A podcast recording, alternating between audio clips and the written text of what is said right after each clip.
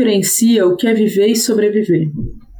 Nesse podcast, a gente vai ouvir as histórias e os relatos de três estudantes vindos das periferias de São Paulo, em diferentes fases de vida universitária.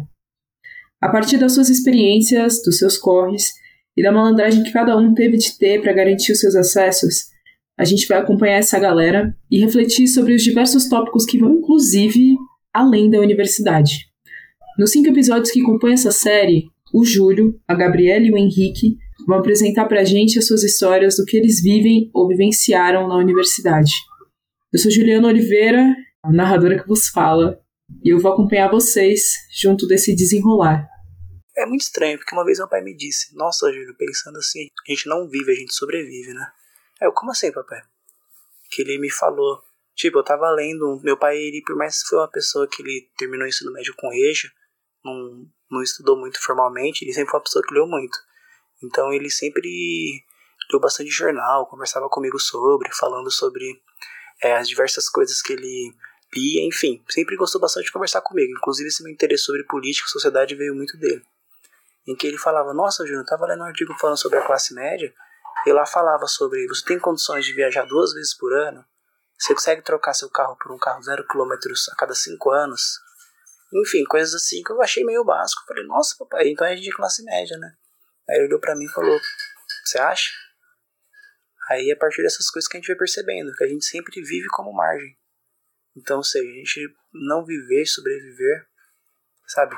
É perceber que muito do lazer a gente é privado, muito do que é digno de vida a gente é privado. Júlio Veiga tem 22 anos e desde 2018 ele é estudante do curso de graduação em Ciências Sociais na Universidade de São Paulo. A sua família reside nas extremidades de São Paulo, mas o Júlio atualmente vive no conjunto residencial da universidade. Apesar de ser um refúgio para muito aluno no sufoco que precisa de um teto, CRUSP tem uma vasta ficha de reclamações, relacionadas principalmente à falta de manutenção e o abandono da instituição. E essa questão do abandono, ela por muitas vezes é bem sentida para moradores aqui do CRUSP.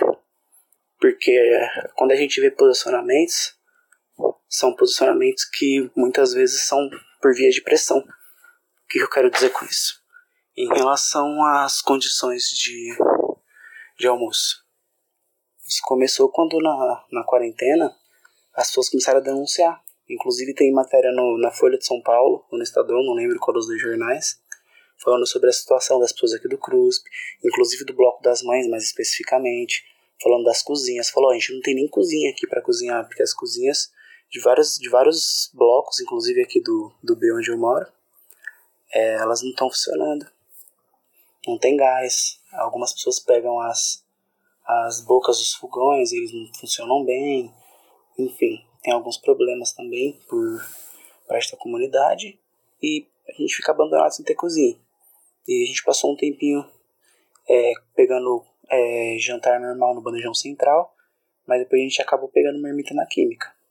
Que pegar marmita foi uma forma da, da reitoria tentar apaziguar um pouco essa questão de ah, eles estão abandonados com fome. Porque de início pareceu que ninguém ia ficar no CRUSP, porque ah, as pessoas vão voltar para casa. Mas pensando, não é o meu caso, mas pensando que tem muitas pessoas que não tem para onde voltar. Que o CRUSP é uma forma de não só moradia estudantil, como também de moradia permanente. E isso é bem simbólico e a gente não sabe se por ingenuidade ou perversidade dos órgãos responsáveis, muitas vezes isso não é levado em, em consideração. Fica a dúvida entre a ingenuidade ou a perversidade. Foi na pandemia de Covid, com a quarentena batendo na porta, que os problemas sociais passaram do limite. Convenhamos que a necessidade de morar no espaço do campus universitário, com as salas fechadas, já seria uma condição que afetaria bastante o cotidiano dos alunos juntando com o fechamento dos restaurantes universitários e a ausência temporária de auxílios estudantis, os estudantes como Júlio ficaram próximos de um fantasma que assombra o Brasil, a fome. E na moral, antes fosse só esse medo. Ninguém mora no CRUSP porque acha legal, ninguém mora no CRUSP porque é bonitinho, vou morar no CRUSP. Não. As pessoas sabem que é uma situação complicada, o dia a dia muitas vezes é degradante, sabe? é, é muito complicado, muito, muito, muito, muito mesmo. Por isso que são coisas que a gente tem que pensar sempre, sabe? Que infelizmente é o elo mais fraco, são as pessoas que são mais suscetíveis a sofrer.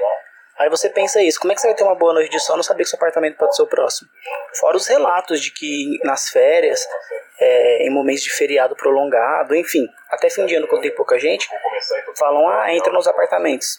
Tipo, não vai ser difícil, vão entrar, muitas vezes ninguém vai ver, sabe, é complicado.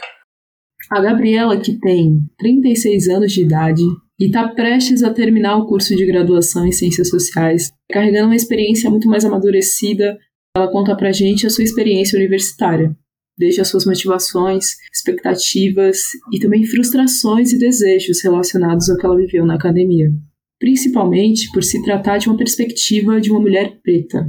Quando eu estava na Unifesp, eu escrevi uma vez que é que estar na universidade é como se você estivesse afundando num mar branco e de repente você conseguisse sair desse mar branco que estava te afogando e acabasse saindo para uma névoa branca.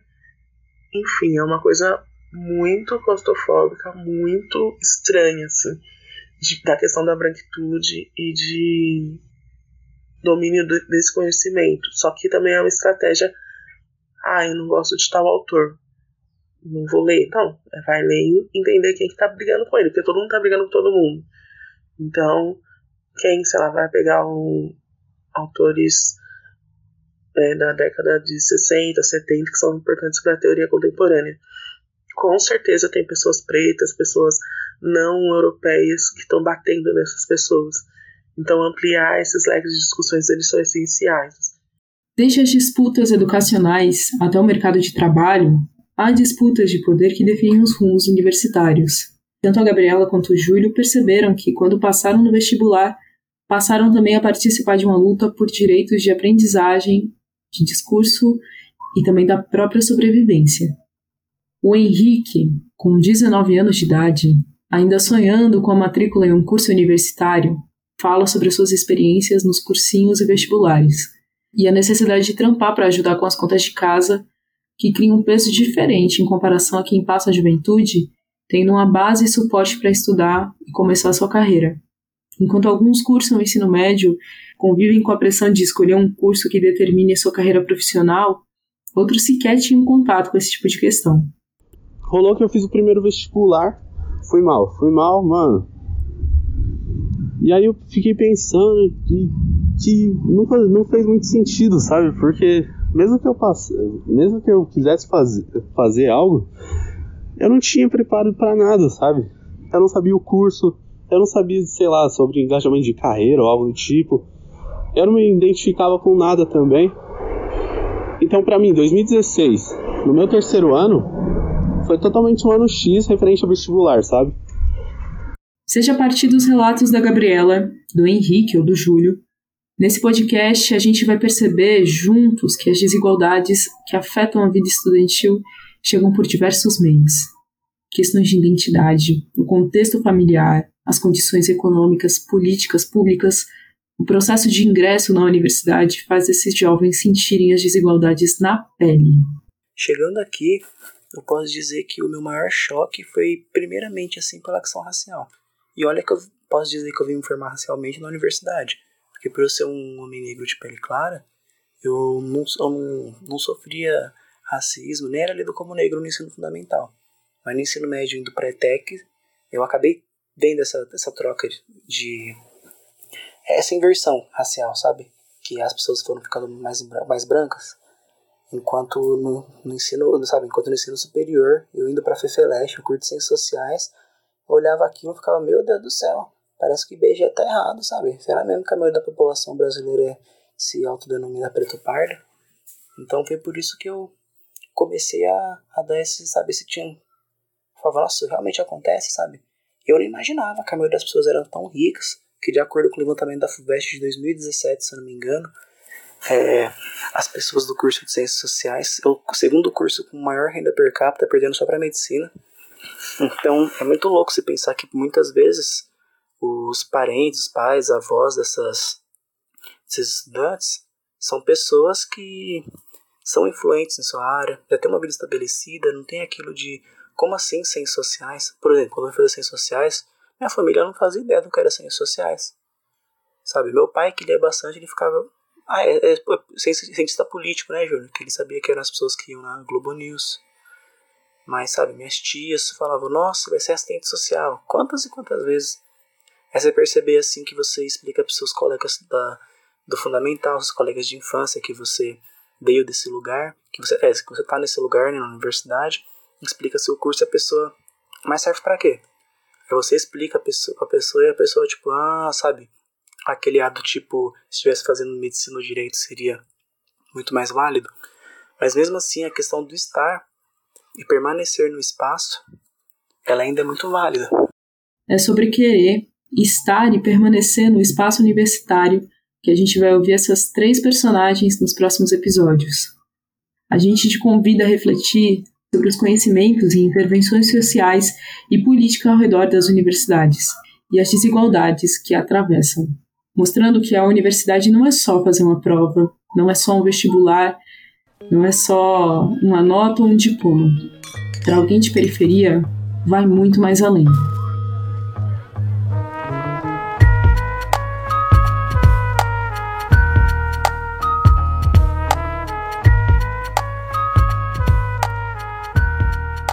Sobrevivências é um podcast em storytelling produzido pelo Urban Data Brasil, com apoio da Universidade de São Paulo, por meio do Programa Unificado de Bolsas e parceria do Departamento de Sociologia da Universidade Federal do Rio Grande do Sul.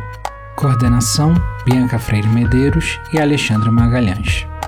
Direção criativa: Alexandre Magalhães e Apoiana Mano. Direção técnica: João Freitas. Depoimentos: Gabriela Nunes, Henrique Domingues e Júlio Veiga.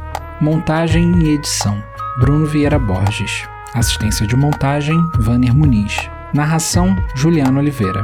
Roteiro: Alexandre Magalhães, Apoiana Mano e Juliano Oliveira. Trilha de abertura: João Freitas. Design gráfico: Danilo de Souza Menezes Pichain. Trilha sonora e pesquisa de materiais: Beatriz Lobo e Vanner Muniz. Narração dos créditos: João Freitas. Músicas por ordem de aparição: Racionais MCs, Sample de Vida Louca, Parte 2.